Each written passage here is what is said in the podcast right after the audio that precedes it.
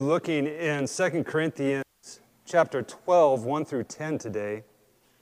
But before I begin, I just wanted to piece together a couple things from the lectionary reading for this week. You see, every Sunday we have lectionary readings that we read, and uh, usually we preach from them. And one of the things that happens is they're pretty uniform. And so today we're going to be in 2 Corinthians, and there's kind of three tiers to today's sermon. One is that we're going to see what Jesus experienced, and then what Paul experiences is the same thing that Jesus experienced and even some of us, what we might experience in our own life that is the same as Paul's and the same as Christ's. In Mark chapter 6, as we've read the gospel reading, we see that Jesus is criticized and rejected in his hometown. Let me read the first four verses again just to reiterate to you the, what, that this happens to Jesus. Jesus went out from there and came into his hometown, and his disciples followed him. Then, on the, then when the Sabbath came, he began to teach in the synagogue and many listeners were astonished at first, saying, Where did this man get these things? And what is this wisdom given to him, and such miracles as these performed by his hands? Is not this the carpenter, the son of Mary, the brother of James and Joseph and Judas and Simon? Are not his sisters here with us? And they took offense at him. Jesus begins his ministry teaching truth in the synagogue on the Sabbath, which begins in astonishment and ends in criticism. What Jesus proclaimed among the people didn't rest in their hearts. Instead, his previous occupation, his common family association, and where he was from can anything good from Nazareth come from there? happens and takes form and diminishes what he was teaching in the synagogue. Because of his humble descent to walk among us, Jesus didn't come as one with high pedigree or with already established greatness. But he came in the form of a bondservant, born in a stable and lowly position, to shame the highly esteemed and to demonstrate that if you want to increase, it begins with decreasing. Jesus tells his disciples right after this account that he, and he sends them out, that if they do not listen or receive what they speak, if the, if the towns and the places they go that they walk to preaching the gospel, if they do not receive it, shake the dust off their sandals. And this is verse, uh, chapter 6, verse 11. This is an act of shaking the, the sand out of your sandals, the dirt from your sandals. This is an act of judgment. This is saying that this soil that I've been walking on is still unholy, and we should not carry this unholy soil into holy soil. an act of not damnation, but of judgment. That the gospel has been rejected and should be considered and should not be considered the same soil as those who have received the gospel. It is to say, the soil remains unsowed. Repentance is still needed. They will not be accepted until they receive the gospel and repent.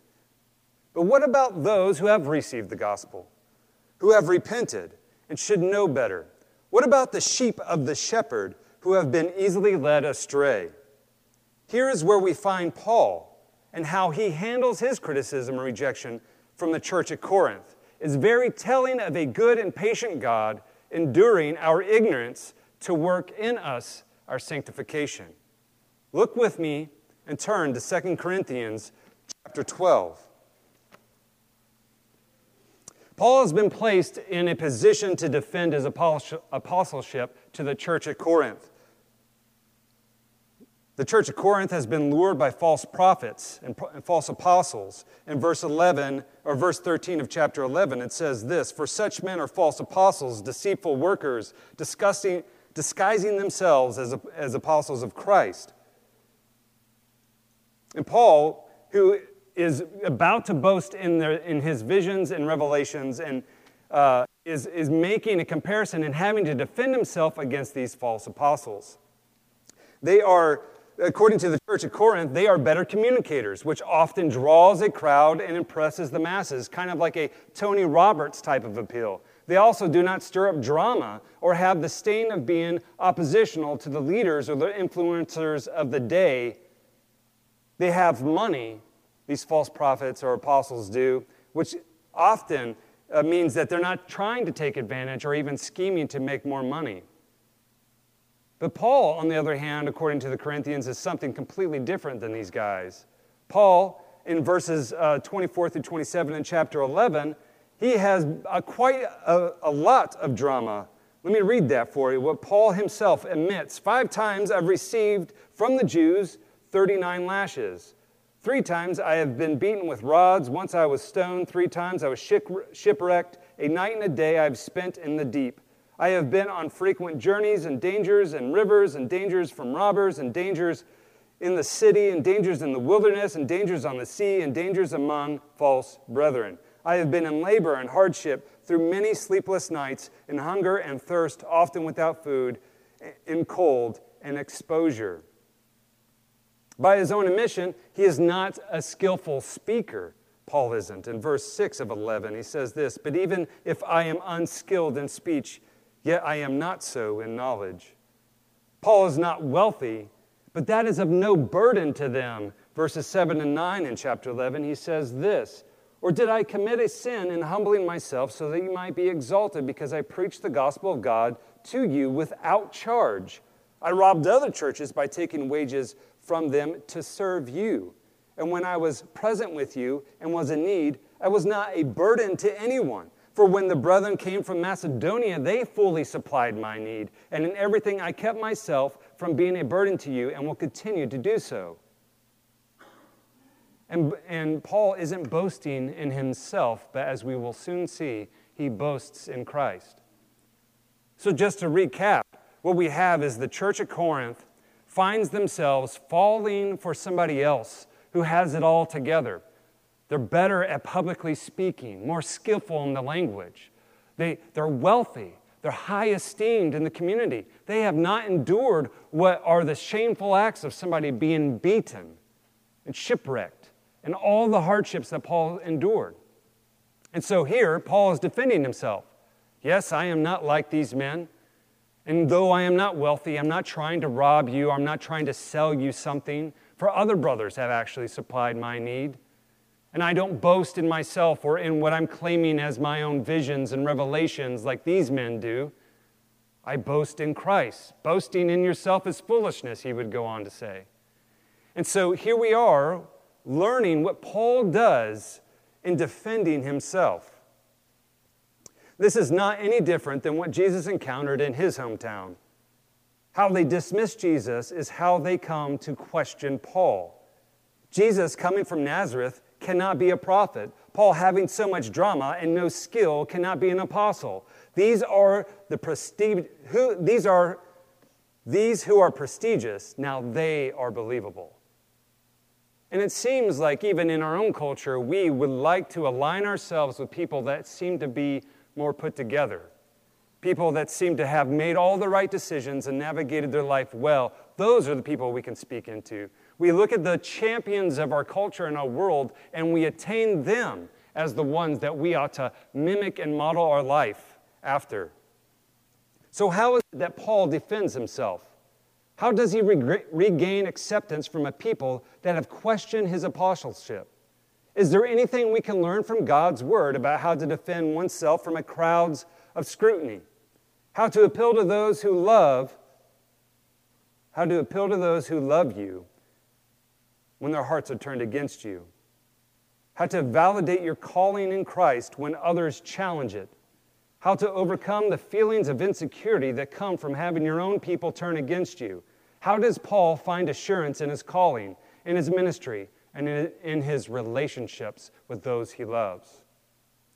It is these things that we now look, and I must warn you, I believe in preaching as to convince people of truth. I also believe in not holding anyone to a standard I'm not willing to hold myself to. Therefore, this morning, you're going to have to suffer me as I preach to myself this morning.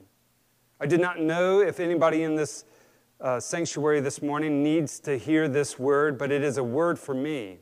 This word must be preached to me, and I must cling to it. It is somewhat embarrassing, but nonetheless, I must preach it to myself this morning. You can ask my wife that I believe that we should be preachers in our home.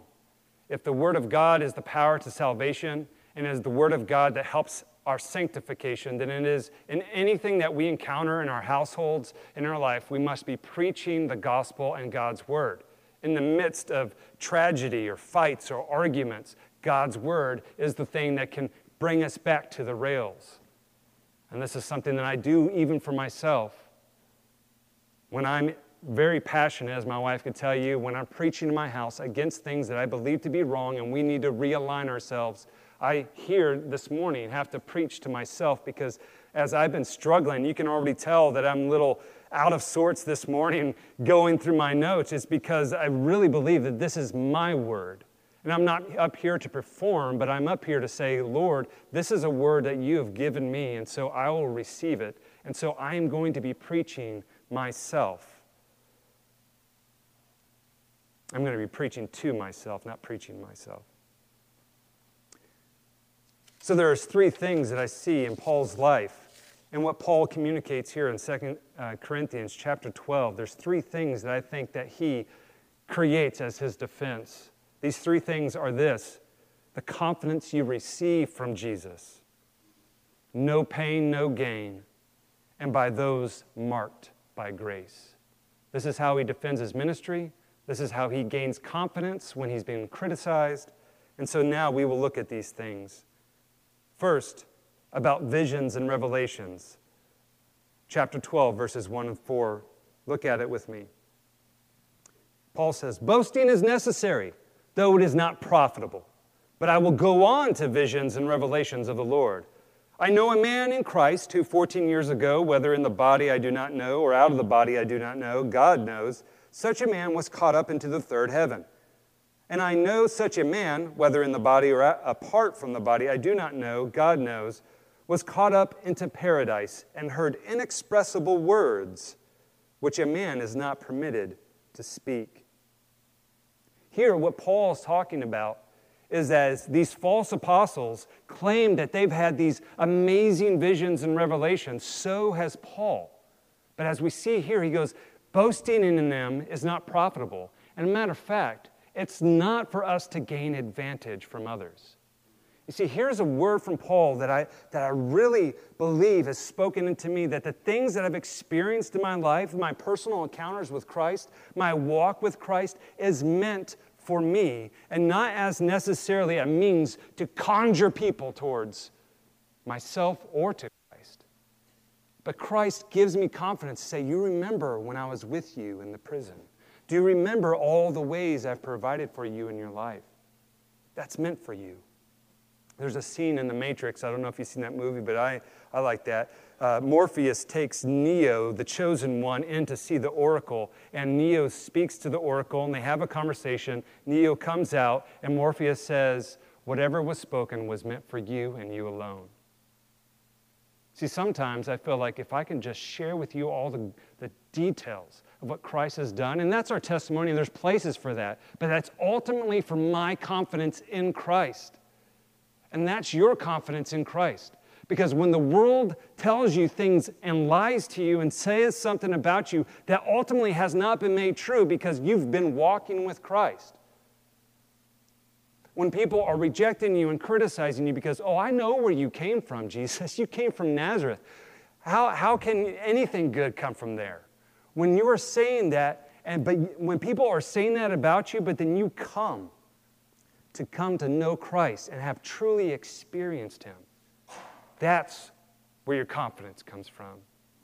Confidence does not come from those who are watching you. Confidence does not breed from those thoughts that come from everybody in the audience or those in the crowd. Your confidence comes from Christ, who will meet you in the dark places, who will extend his hand when you're in a pit and lift you out your personal encounters, those revelations of Jesus in your life are namely, first and foremost, for you. For isn't that what draws us to Him? Is that when everything else was turned against us, when everyone else was turned against us, He was for us, and He came to us, and He saved us. And you remember your first love. You remember those moments when Jesus came, when He sustained you, right? You remember when everything, even in your marriage, and everything goes away and everything get, becomes difficult and everything becomes an argument. You remember why you even got into it in the first place because of that love, because of the connection. Sometimes we have to be reminded of that, and that's where we find our confidence. So, first and foremost, Paul doesn't boast in these amazing visions and revelations that he specifically got from the Lord. He's mentioning 14 years ago, I received visions and revelations from Jesus himself. And it's things I cannot speak of. But that's what gives me confidence. Confidence from Jesus to build us up. The second is no pain, then there's no gain. Look at verses 7 and 8 with me. Because of the surpassing greatness of the revelations, for this reason, to keep me from exalting myself, there was given me a thorn in the flesh, a messenger of Satan to torment me, to keep me from exalting myself. Concerning this, I implored the Lord three times that it might leave me. And he said to me, My grace is sufficient for you, for power is made perfect in weakness no pain, no gain. I remember growing up, working out for the first time, it was really painful. And you kept on hearing that at the gym no pain, no gain. And here, Paul is saying there is pain when you gain. God may remove, may not remove annoying or difficult people or situations in your life because He wants you to show you and others that He is all you need to overcome. You have heard it said to be careful to pray for patience because God may just make everyone on the road you are driving on test your patience. Right? A lot of times we pray, Lord, I want to be more patient. Lord, I want to be less angry. But we find ourselves constantly exposed to those situations that require patience and less anger. And what that is, is a thorn in the flesh to show that you must decrease and God must increase. This is what Paul's saying. I've received phenomenal visions and revelations that I'm not boasting at. Instead, I'm going to boast in this thorn in the flesh. And who did it come from? Who does Paul attribute this thorn in the flesh? A messenger of Satan, Satan to torment me. Right? What does he say in verse 7? There was given me a thorn in the flesh to prevent me from exalting myself. Isn't this what we do with our children? Oftentimes they want the good stuff, the reward, the fun. And as parents, we make them work to show them the results come by the work done in or through you. Meaning, my dad, who said, Hey, if you, if you want that watch, because I was obsessed with watches when I was little, or you want that, you want this, you can have it. You just have to buy it. All right? Where's, where's the money? Well, you have to work. Get your money, and then you can buy whatever you want. And that is the process. There has to be work, there has to be hard times, there has to be engagement to get the reward. And that's the, that's the no pain, no gain mentality. In order for us to really say, like, hey, this is what's happening, this is what is encouraging us, this is what your reward is, you have to go through a very difficult thing, a, a, um, a place where you can work towards getting those things. And I'm not preaching here a works based salvation. What I'm saying is, is that a lot of times, in order to come out to where you want to be, you have to go through a crucible. Because there's things, there's impurities that you need to burn off in your life in order to become pure. And it hurts and it's hard. No pain, though, no gain. There's some element of truth to that. And this is Paul's point. I'm not boasting in the good stuff that you guys would love to hear to tickle your ears. I'll show you a different way that I'll boast. I'll boast in Christ. This brings us to the third point. He goes, it's, it's not those who are prestigious, it's not those who come from good pedigree, but it's those who are marked by grace that have an apostleship, who have a ministry, and who live with Christ. Look at me, verse 9 and 10. And he said to me, My grace is sufficient for you, for power is perfected in weakness. Most gladly, therefore, I will rather boast about my weaknesses, so that the power of Christ may dwell in me. Therefore, I am well content with weaknesses, with insults, with distresses, with persecutions, with difficulties, for Christ's sake. For when I am weak, then I am strong. Paul is saying here that as these men rightly can boast about their own strengths and in and of themselves appear to be good, it is actually in the weakness that I boast. And that's how you know my ministry and apostleship is true. Because there's actually nothing I've been able to do. There's nothing that I can show you and demonstrate to you that this is Paul's. There's nothing I can demonstrate to you, say, like, this is Bruce's by all intents and purposes, Paul can say, like, I've, everything I do leads to more lashings, leads to shipwrecks, leads to hunger. Everything I do is all about that. So I have nothing to offer you but the grace of Christ working through me. See, Christ continues to give me a thorn in the side and puts me out of the way so that he can shine more. And here I find it very interesting that we see actually another side of grace. Acts of grace can come through difficulty and hardships. And many people would often say, like, well, that's not grace because it's not kind. How can being shipwrecked be grace? How can being rejected be grace? How can a thorn in the flesh be grace at all? Well, obviously it is because Paul says it, that Christ himself says, my grace, which was this thorn in your flesh, is sufficient enough for you to justify your ministry, to have confidence in me. But our understanding of grace is always very light and fluffy Skittles, bubblegum, rainbows. But this other side of grace is different. This other side of grace is this, and grace is just getting what you don't deserve, is it not? Here, Paul is being rejected by those he loves, and he doesn't deserve it. But Jesus calls it grace and even says it's sufficient enough for him. This is the less mentioned side of grace unmerited favor.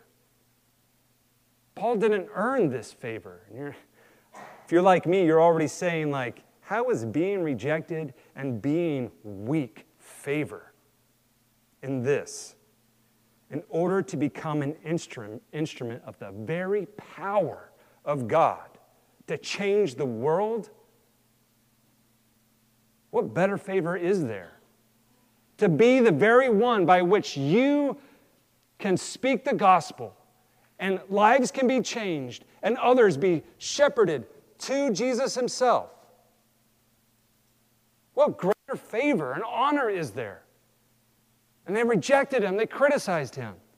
And Jesus says, In your weakness is when my power is most strong.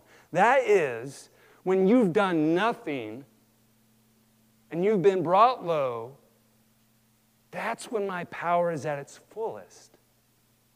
That's grace. That's favor. I want to use you in great ways to advance my kingdom. And it begins by the same way that I've demonstrated, Jesus says. It begins by being low. Oftentimes, we are in the way. We need to decrease so that Christ can increase. We need to lose our life so that we can gain it. We need to take up our cross to follow Jesus. Those who die to self will live to Christ the great upside down death for life, weak to be strong, last to be first, Humble yourself, and you will be exalted. This is the way of Christ, and it is the way of those called into ministry and the Christian life. Let that be your paradigm. And this is, to my point, the only point that Paul uses really is not boasting in himself. Revelations and special encounters with Jesus I could he could speak about, but he won't boast in those things, for that's foolish. But what I will boast about is this thorn in my flesh, which the church at Corinth was able to observe, and the struggles that I present to you and that you well know and discredit to me is actually the very thing that makes me an apostle. Because an apostle, a disciple of Christ, is one who follows after Christ and does the things that Christ has done. Did he not humble himself, take the form of a bondservant, and then did he not descend into hell and then was resurrected and ascended into heaven and now sits at God's mighty right hand? Did he not humble himself and now is exalted? Did he not bear the cross? Did he not die in order to be raised to life? It's the great reversal, it's the great upside down. God does not operate the way the fallen world does. He operates the real way, the real truth, the real life, and He demonstrated that for us. And so, anybody who wants to have uh, confidence, anybody who wants to have assurance that they are living in Christ and doing the ministry, then they must mimic the very ministry of Jesus himself. And when you're doing that, that's what makes Paul, Paul an apostle. The lashes that he got were the same ones that Jesus got. The rejection and criticism that Jesus faced is also what Paul is facing. He goes, and that's why I am an apostle of Jesus Christ. That's why you must cling to the gospel that I've presented to you. The world will cling to those who are wealthy and prestigious and well known. But Christians, we cling to those who are brought low because it's in true humility and lowness that we are exalted. I stand before you today being a testimony of the power of Christ. I can give you a list of reasons why I should not be proclaiming the gospel. By all intents and purposes, the world tells me I should not be proclaiming the gospel, but yet I am sitting here trying to get you guys closer to Christ through the preaching of his word than ever before. I do not have great references. I do not have a great standard of living that I've made. I do not have great good decisions that I can point to and say, like, look, this is me. I have it all together. I've swam every lane along the way and have been successful. I haven't. I've failed. I've been made low. I've been stupid. I've been pathetic. I have been wrong. And I've been all these things. And yet, I stand not proclaiming myself, but proclaiming Christ. And let me tell you, and this is where it comes preaching to myself. Ah, don't cry. Your, the insecurity of a life of ruin is horrific and ever present in your life. When you've ruined relationships, when you've made poor decisions, you have an enemy that knows that and tells you you are and cannot do these things. You have no claim. Keep silent. Don't draw attention to yourself, because when you do, people will know. And I had to wrestle with this. For 10 years, I believed these things about myself. For 10 years, I strived to listen to truth, but the lies sounded greater. I didn't want attention. I didn't want to have to tell people the things I had done wrong. I didn't want to be exposed I didn't want the shame just to be ever before me, but Christ says it's not about you, it's about me. And now that we got you out of the way, let me wield my power through an empty, lowly life. A life that would make no sense to the world, but makes every sense to me because I've saved it and I redeemed it. If you want to know your value and worth, you find it in me. Yes, Lord. There are people that do not believe that I should proclaim the gospel or preach it. And they sometimes on days will ruin me.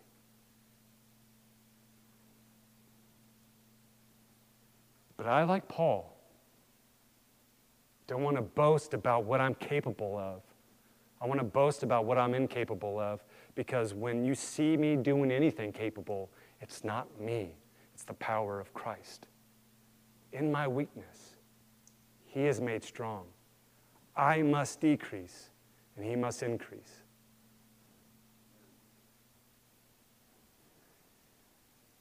To me, this is the essence of the gospel. This is why I believe in redemption. Is the power of salvation so good that it can take what is ruined and dead, completely ruined and dead, and can it make it something glorious? Can beauty come from ashes?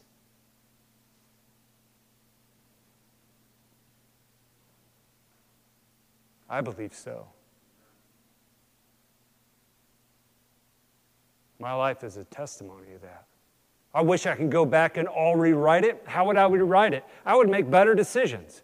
I would do this differently, I'd do that differently, but then maybe I would not be where I needed an end to myself in order that Christ can pick me up and make me what He wants me to be. I can go back and rewrite my story so that Bruce can have a better life, or I can just say, I already have a better life, and it's being rewritten right now through the power and saving blood of Jesus Christ. And this is why I say if it's good enough for King Jesus, it's good enough for me. That's a phrase I've said over and over again. When I can't explain why I've been given grace and favor in my life from God the Father, through his Son, Jesus Christ. When people have criticized or ridiculed and said, no, no, this, this, this, that, I've clinged to my confidence in Christ and I said, if it's good enough for King Jesus, it should be good enough for you. I had to say this to myself. If it's good enough to King Jesus, Bruce, it's good enough for you.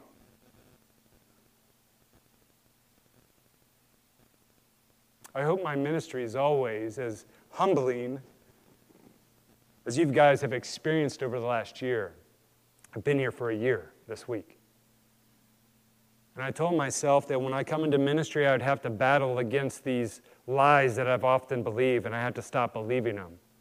That Christ will use me, and that I'm all His, and I have to pursue after Him, and then He will make it right. And He has worked in me. And I just want to be honest and vulnerable with you from when I am vulnerable and emptied and lay bare and exposed before you. I hope that you can only see the redemption and the glory of Christ, that He is highly exalted, that He could take a life like mine and transform it. And that's the gospel. Less of yourself and more of Jesus.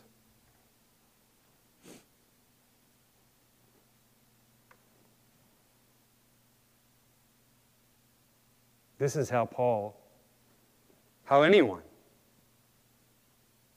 can defend their relationship in Christ, the gospel, and the ministry that they will go on to do when they've been walking with Jesus. For we're all called to ministry, those who have called Jesus King, to advance his kingdom, to go to those who are hurting this morning, wrapped in insecurity, prone to listen to the lies that Satan would love to keep down and out, where guilt and shame are destroying them.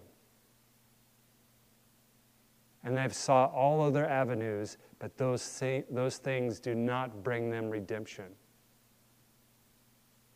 For those, we have to go. And we have to spread the gospel and tell them of the good news that you are forgiven and your life does not have to be this way. Christ can transform it and you could go on to greater things, but you have to get out of the way. You have to decrease. And when you do, God will increase more in your life. The message is simple for me. I have to repent of believing the lies. I have to repent of my own insecurity. And I have to believe in the confidence that Christ's actions in my life have done. I have to testify to them. Maybe that's where you are. I don't know. Maybe you're struggling. Or maybe it's just me and I'm okay with that. We have to repent of all these things and embrace what Jesus offers us as a free gift. Repent and believe. That's what the gospel says over and over again. Maybe you've rejected, maybe you've been criticizing Jesus. And maybe you've received that judgment where I'm shaking the sand and the dirt off my feet. But that does not mean that you are all completely done in. You're just still in need of the gospel. And so I deliver that firsthand to you, what, what I have received. That Jesus is the King of all, He's the Lord that saves, He's the Lord that loves. He is waiting and He wants you, and He wants to bring an end to you. He wants to put a thorn in your side in order to prevent you from falling over yourself into hell. He says, I've rescued you. Come with me, follow after me. You decrease, and I'll increase. Maybe we need to repent of anything that would dis- diminish the power of Christ in our life. For if through weakness comes the very power of God, then we have to pursue and believe that us being made weak will bring forth a power that will bless others.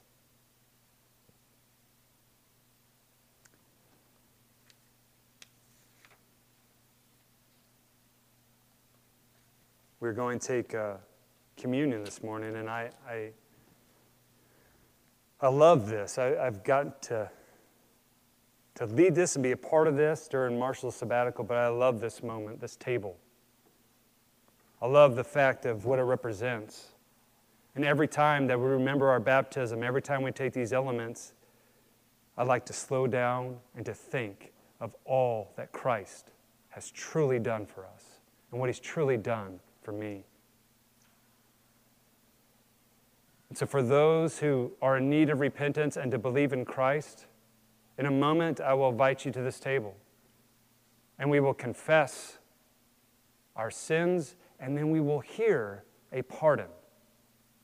Confession and pardon. Confession to say, We have been made weak. We have not done what we ought to have done but because you have forgiven me and have given me your spirit, I can now go on to do way more than I could have ever done on my own.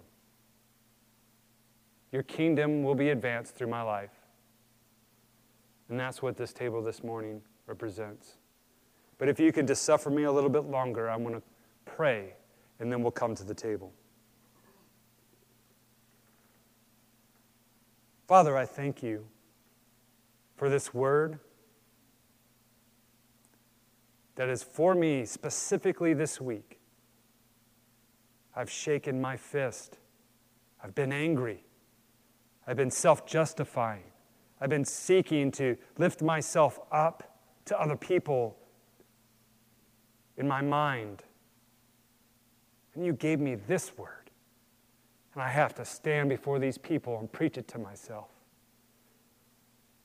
All week you've been dealing with me. And I thank you. Father, I do, I do, not do this for show. I do not do this. I just do this because I believe that here, right now, in your house is where your word needs to be preached, and it is effectual for me this morning.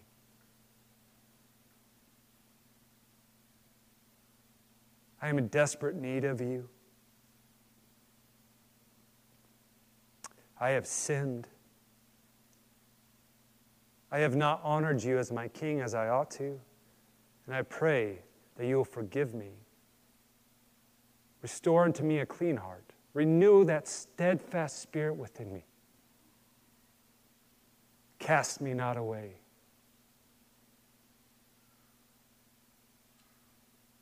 Father, I pray for everyone here that they would embrace a life of lowliness, of weakness in their own lives, so that you could increase and exalt them through your power.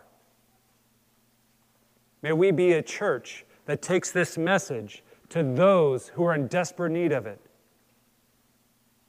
For you have come for the sick, not the healthy. You have come for the poor, not the rich. Father, be with us now as we enter this time to remember all that you have done through, for us through your Son. In Jesus' name we pray. Amen.